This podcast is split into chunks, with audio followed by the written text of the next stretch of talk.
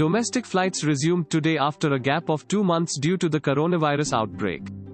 Passengers have started reaching their respective airports in order to catch their flights to their destinations. Long queues of masked people were seen outside every airport. According to the images shared by ANI, passengers at the Chennai International Airport can be seen observing social distancing.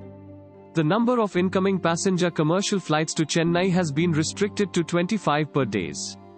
The first flight from Delhi's IGI airport since the resumption of domestic flight operations landed at Pune. Thanks for listening to the latest news Suno. Download the latest news Suno app or visit latestnewssuno.com to listen the news in less than 60 seconds.